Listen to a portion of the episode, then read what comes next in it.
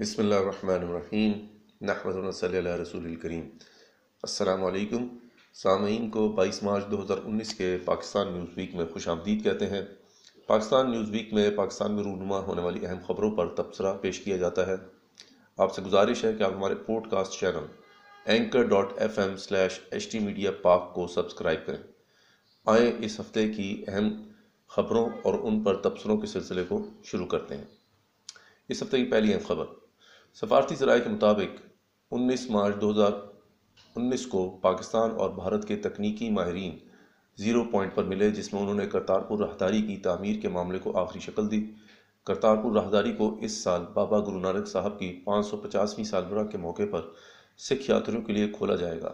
چودہ مارچ کو اٹاری پر ہونے والی بات چیت دوران یہ فیصلہ کیا گیا تھا کہ دونوں جانب کے تکنیکی ماہرین انیس مارچ کو اس معاملے پر مزید بات چیت کریں گے۔ پاکستان کی حکومت نے ہندو ریاست کے سامنے پرامن رہنے کا فیصلہ کیا ہوا ہے۔ باوجود اس کے کہ اس نے کشمیر کے مسلمانوں کے خلاف کھلی جنگ چھیڑ رکھی ہے۔ بھارتی ظلم و جبر اس سطح پر ہے کہ مودی کا آقا امریکہ، جس نے اسے کھلا چھوڑ رکھا ہے، اس معاملے پر بات کرنے پر مجبور ہو گیا۔ امریکی دفتر خارجہ کی انسانی حقوق کی رپورٹ برائے دو ہزار اٹھارہ، تیرہ مارچ دو ہزار انیس کو جاری ہوئی، جس میں بتایا گیا کہ جولائی دو ہزار سولہ سے فروری دو ہزار سترہ کے درمیانی عرصے میں مقبوضہ کشمیر میں نو ہزار بیالیس افراد زخمی اور اکیاون افراد جاں بحق ہوئے۔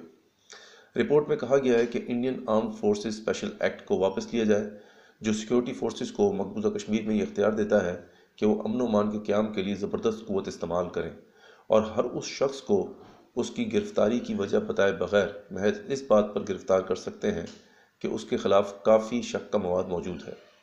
اس کے علاوہ انڈین پبلک سیفٹی ایکٹ جو کہ مقبوضہ کشمیر میں لاگو ہوتا ہے، ریاست کے حکام کو اس بات کی اجازت دیتا ہے کہ کسی بھی شخص کو بغیر کسی الزام اور عدالتی نگرانی کے دو سال تک گرفتار رکھ سکتے ہیں اور اس دوران اسے گھر والوں سے بھی ملنے کا حق حاصل نہیں ہوتا۔ جابر ہندو ریاست نے نہ صرف مقبوضہ کشمیر کو ایک کھلی جیل میں تبدیل کر دیا ہے، بلکہ اس نے پیلٹ بندوق کے استعمال کے ذریعے جولائی دو ہزار سولہ سے فروری دو ہزار سترہ کے درمیانی عرصے میں چھ ہزار دو سو اکیس مسلمانوں کو بھی زخمی کر دیا، جن میں سے کئی لوگ اپنی بینائی کھو بیٹھے۔ پاکستان کی حکومت نے اس وقت ہندو ریاست کے سامنے پرامن رہنے کا فیصلہ کر رکھا ہے، جبکہ اسلام اس کے ساتھ جنگ کا مطالبہ کرتا ہے۔ پاکستان کی سیاسی اور فوجی قیادت بھارت کے ساتھ تعلقات میں اضافہ کر رہی ہے، جبکہ اللہ سبحانہ و تعالیٰ نے سورہ الممتحنہ کی آیت نو میں فرمایا جن لوگوں نے دین کی وجہ سے تمہارے ساتھ قتال کیا اور تمہیں تمہارے گھروں سے نکال دیا اور تمہارے نکالنے میں اوروں کی مدد کی، اللہ تعالیٰ ان لوگوں سے دوستی کرنے سے تمہیں منع کرتا ہے اور جو لوگ ان سے دوستی کرتے ہیں وہی ظالم ہیں۔ پاکستان کی حکومت اللہ سبحانہ تعالیٰ کے احکامات کی کھلی خلاف ورزی کر رہی ہے کیونکہ واشنگٹن میں بیٹھے اس کے آقا اس سے تحمل اور نارملائزیشن کا مطالبہ کرتے ہیں تاکہ ہندو ریاست کو پاکستان سے کسی بھی قسم کا چیلنج درپیش نہ ہو۔ اور وہ خطے کی بالادست طاقت بن سکے۔ خطے کے مسلمانوں کے لیے ایک خطرناک صورتحال جنم لے رہی ہے، جسے صرف نبوت کے طریقے پہ قائم خلافت ہی روک سکتی ہے، بلکہ اسے مکمل طور پہ ختم بھی کر سکتی ہے۔ اس ہفتے کی دوسری اہم خبر، اٹھارہ مارچ دو ہزار انیس کو پاکستان کاٹن جنرز ایسوسیشن نے تازہ ترین اعداد و شمار جاری کیے، جس کے مطابق پندرہ مارچ دو ہزار انیس تک کپاس کی پیداوار چھ اشاریہ آٹھ چار فیصد کم ہو کر دس اشاریہ سات چھ دو ملین گانٹ ہو گئی، جبکہ پچھلے سال اسی دورانیے میں گیارہ اشاریہ پانچ ملین گانٹ کپاس کی پیداوار ہوئی تھی۔ وزیر اعظم عمران خان نے حکومت کے متعلقہ محکموں کو ہدایت جاری کی کہ وہ پندرہ ملین گانٹ پیداوار حاصل کرنے کو یقینی بنائے۔ اسلام میں نفاذ کے بغیر پاکستان کبھی بھی اپنی صلاحیت کے مطابق زرعی پیداوار حاصل نہیں کر سکے گا۔ اس وقت پاکستان دنیا میں کپاس کی پیداوار میں چوتھے نمبر پر ہے۔ لیکن انیس سو اکیانوے بانوے سے کپاس کی پیداوار میں مستقل بنیادوں پر کوئی قابل ذکر اضافہ نہیں ہو رہا۔ پچھلے تقریباً تیس سال کے عرصے میں پاکستان میں کپاس کی پیداوار دس ملین گانٹ سے بارہ ملین گانٹ کے درمیان ہو رہی ہے۔ دو ہزار چودہ پندرہ میں پاکستان نے پندرہ ملین گانٹ کپاس پیداوار حاصل کی تھی، لیکن یہ ہدف بھی قابل قبول نہیں ہے، کیونکہ انیس سو نوے میں پاکستان نے تقریباً چودہ ملین گانٹ کا ہدف حاصل کر لیا تھا۔ پاکستان میں کپاس کی فی ہیکٹر پیداوار چھ سو اسی کلو گرام ہے۔ اور فی ہیکٹر پیداوار کے لحاظ سے پاکستان دنیا میں تیرہویں نمبر پر ہے۔ لیکن آج کے دور میں یہ پیداواری صلاحیت قابل قبول نہیں ہے، کیونکہ آسٹریلیا اس وقت اٹھارہ سو ستاسی کلو فی ہیکٹر کپاس کی پیداوار حاصل کر رہا ہے۔ یہ اعداد و شمار ثابت کرتے ہیں کہ زراعت عمومی طور پر اور کپاس کی پیداوار میں خصوصی طور پر مجرمانہ مجرمانہ غفلت کا مظاہرہ کیا جا رہا ہے۔ پاکستان میں یہ صلاحیت موجود ہے کہ وہ عالمی زرعی طاقت بن سکے۔ اس وقت جبکہ ہماری تمام زرعی اجناس میں فی ہیکٹر پیداواری صلاحیت عالمی پیمانوں کے لحاظ سے کم ہے، لیکن اس کے باوجود پاکستان زرعی پیداوار میں دنیا میں آٹھویں نمبر پر ہے۔ کپاس کی پیداوار میں پچھلے تیس سال سے کوئی قابل ذکر اضافہ نہ ہونا اس بات کا ثبوت ہے کہ اس عرصے میں آنے والی تمام حکومتوں نے زمین، بیج، پانی، کاشتکاری کی تکنیک، زرعی زمین کی ملکیت اور کاشتکار کے حوالے سے کوئی خاطر خواہ تحقیق نہیں کی۔ نبوت کے طریقے پہ قائم خلافت زرعی پیداوار میں زبردست اضافہ کرے گی، کیونکہ اس سے امت کے امور کی لازمی نگرانی و نگوانی کرنا ہوگی۔ رسول اللہ صلی اللہ علیہ وآلہ وسلم نے فرمایا، امام خلیفہ نگران ہے اور اس سے اس کی رعایا کے بارے میں پوچھا جائے گا۔ زرعی امور کی عمومی نگبانی کرنا، نگرانی کرنا، امت کے امور کی نگبانی و نگرانی کرنا ہے، جو کہ امام خلیفہ کے فرائض کا لازمی حصہ ہے۔ یہ بات ثابت شدہ ہے کہ جب بر صغیر پر اسلام کی حکمرانی تھی تو دنیا کی کل پیداوار کا ست دنیا کی کل پیداوار کا تیئیس فیصد بر صغیر پیدا کرتا تھا، جس کا بڑا حصہ زرعی پیداوار پر مشتمل تھا۔ حزب التحریر نے مقدمہ دستور کی شک 159 میں تبنی کیا ہے کہ ریاست، زرعی معاملات اور زرعی پیداوار کی نگرانی اس زرعی پالیسی کے مطابق کرے گی جس کی روح سے، زمین سے زیادہ سے زیادہ فائدہ اٹھایا جائے۔ جو کہ اعلیٰ درجے کی پیداوار کی صورت میں حاصل ہو۔ اللہ کی حکمرانی کے قیام کے بعد انشاءاللہ پاکستان ایک عالمی زرعی طاقت بن جائے گا۔ اس ہفتے کی تیسری اہم خبر۔ پندرہ مارچ دو ہزار انیس کو نیوزی لینڈ میں دو مساجد پر ہونے والے حملے اس بات کی یاد دہانی کراتے ہیں کہ دنیا میں اسلام و فوبیا تیزی سے پھیل رہا ہے۔ اقوام متحدہ میں پاکستان کی مستقل مندوب ملیحہ لودھی نے اس بات کی نشاندہی سترہ مارچ دو ہزار انیس کو اس طرح کی کہ جب مسلمانوں کو پاگل قرار اور ان کی کردار کشی کرنی ہو تو کھل کر کی جاتی ہے اور بعض اوقات جان پوچھ کر ان کی جانے سے کی جاتی ہے جو نفرت انگیز باتیں کرتے ہیں۔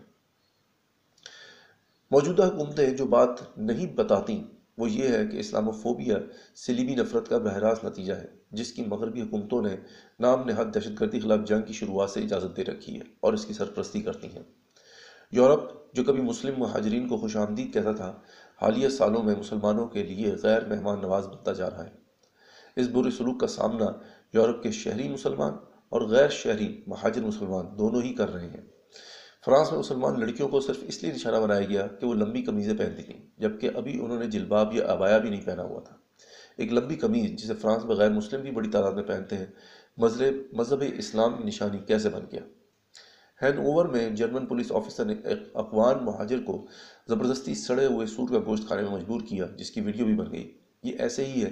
جیسے کہ کچھ فرانسیسی سیاستدان یہ کہتے ہیں کہ سور کھاؤ ورنہ بھوکے رہو۔ یہ ریاست کی سرپرستی ہے جس نے اسلام فوبیا کے مسئلے کو خوفناک حد تک بڑھا دیا۔ گیلپ کی جانب سے بنائی جانے والی رپورٹ اسلام فوبیا مغرب میں اسلام مخالف جذبات کا فہم کے مطابق گیارہ ستمبر دو ہزار ایک کے دہشت گردی کے حملوں سے پہلے بھی اسلام فوبیا بنیادی طور پر موجود تھا۔ لیکن پچھلی ایک دہائی کے دوران اس کے واقعات اور شدت میں اضافہ ہو گیا ہے۔ وسیع پیمانے پر موجود سلیبی جذبات کی مغربی سیاسی اشرافیہ آبیاری کرتی ہیں تاکہ وہ مسلم دنیا کے خلاف اپنی جنگ میں اپنے عوام کا استحصال کر سکیں۔ مغرب سیاست مغربی سیاستدان بلا خوف تسلسل سے اسلام مخالف بیانات دیتے رہتے ہیں۔ میرین لیپین جو کہ جین میریز کی بیٹی ہے، جس نے مساجد میں مسلمان نمازیوں کی بڑی تعداد کی موجودگی کو فرانس پر نازی جرمنی کے قبضے سے تشبیح دی دائیں بازو کی انتہا پسند ڈچ فریڈم پارٹی کے رہنما گریٹ ویلڈرز تسلسل سے اسلام پہ تنقید کرتا رہتا ہے اور رسول صلی اللہ علیہ وآلہ وسلم کے خلاف توہین آمیز بیانات بھی دے چکا ہے۔ آسٹریلین سینیٹر فریزک فریزر رینک نے کہا، اگرچہ اس قسم کی پرتشدد نگرانی کو کبھی بھی جائز قرار نہیں دیا جا سکتا، لیکن اس سے جس بات پر روشنی پڑتی ہے وہ یہ ہے کہ مسلمانوں کی موجودگی کی وجہ سے ہمارے معاشرے آسٹریلیا اور نیوزی لینڈ دونوں میں خوف بڑھ رہا ہے۔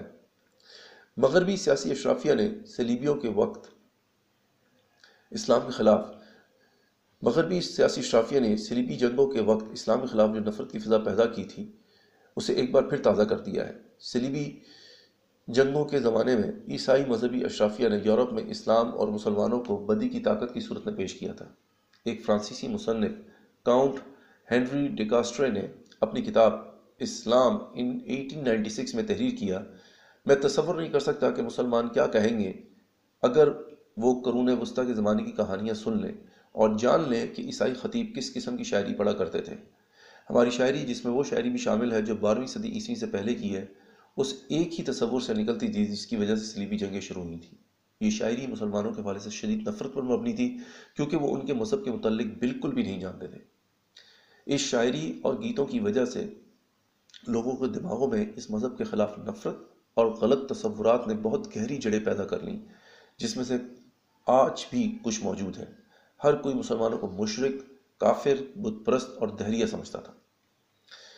آج مغربی اشرافیہ اسلام کے حوالے سے بات بہت اچھی طرح سے جانتی ہے کہ مغرب کی ناکام ہوتی سرمایہ دارانہ نظریہ حیات کا متا... واحد متبادل اسلام ہی ہے۔ مسلم دنیا پر حملوں، قبضوں اور انہیں لوٹنے کا جواز دینے کے لیے وہ اسلام فوبیا کا ماحول پیدا کرنے پر مجبور ہے سلیبی ماحول مغربی معاشرے میں موجود مسلمانوں کے ذریعے اسلام سے ان کے اپنے شہریوں کو متاثر ہونے کو روکنے کا باعث بھی بنے گا۔ اللہ سبحانہ تعالیٰ نے سورہ آل عمران کی آیت 118 میں فرمایا، ان کی زبانوں سے تو دشمنی ظاہر ہو ہی چکی ہے اور جو کینے ان کے سینوں میں مخفی ہیں وہ کہیں زیادہ ہیں۔ نبوت کے طریقے پر قائم خلافت نہ صرف مسلمانوں کے تحفظ کے لیے ڈھال ہوگی، بلکہ وہ اسلام کے پیغام کو پوری طاقت کے ساتھ دنیا کے سامنے پیش کرے گی، تاکہ مغربی دنیا پر اسلام کے نفاذ کے لیے راہ ہموار کی جائے۔ یہ تھیں اس ہفتے کی اہم خبریں اور ان پر تبصرے۔ آپ سے گزارش ہے کہ ہمارے podcast channel anchor dot F M slash H T media Pak پر اپنی آرا سے ہمیں آگاہ کریں۔ اگر آپ پاکستان نیوز ویک کو پسند کرتے ہیں تو ہم آپ سے گزارش کرتے ہیں کہ اپنے گھر والوں اور دوستوں کو بھی ہمارے پوڈ کاسٹ چینل کو سبسکرائب کرنے کا پیغام پہنچائیں۔ اس ہفتے کا پاکستان نیوز ویک اپنے اختتام کو پہنچا۔ انشاءاللہ اگلے ہفتے نئی خبروں اور ان پر تبصروں کے ساتھ پھر حاضر ہوں گے۔ واخر دعوانا الحمد للہ رب العالمین۔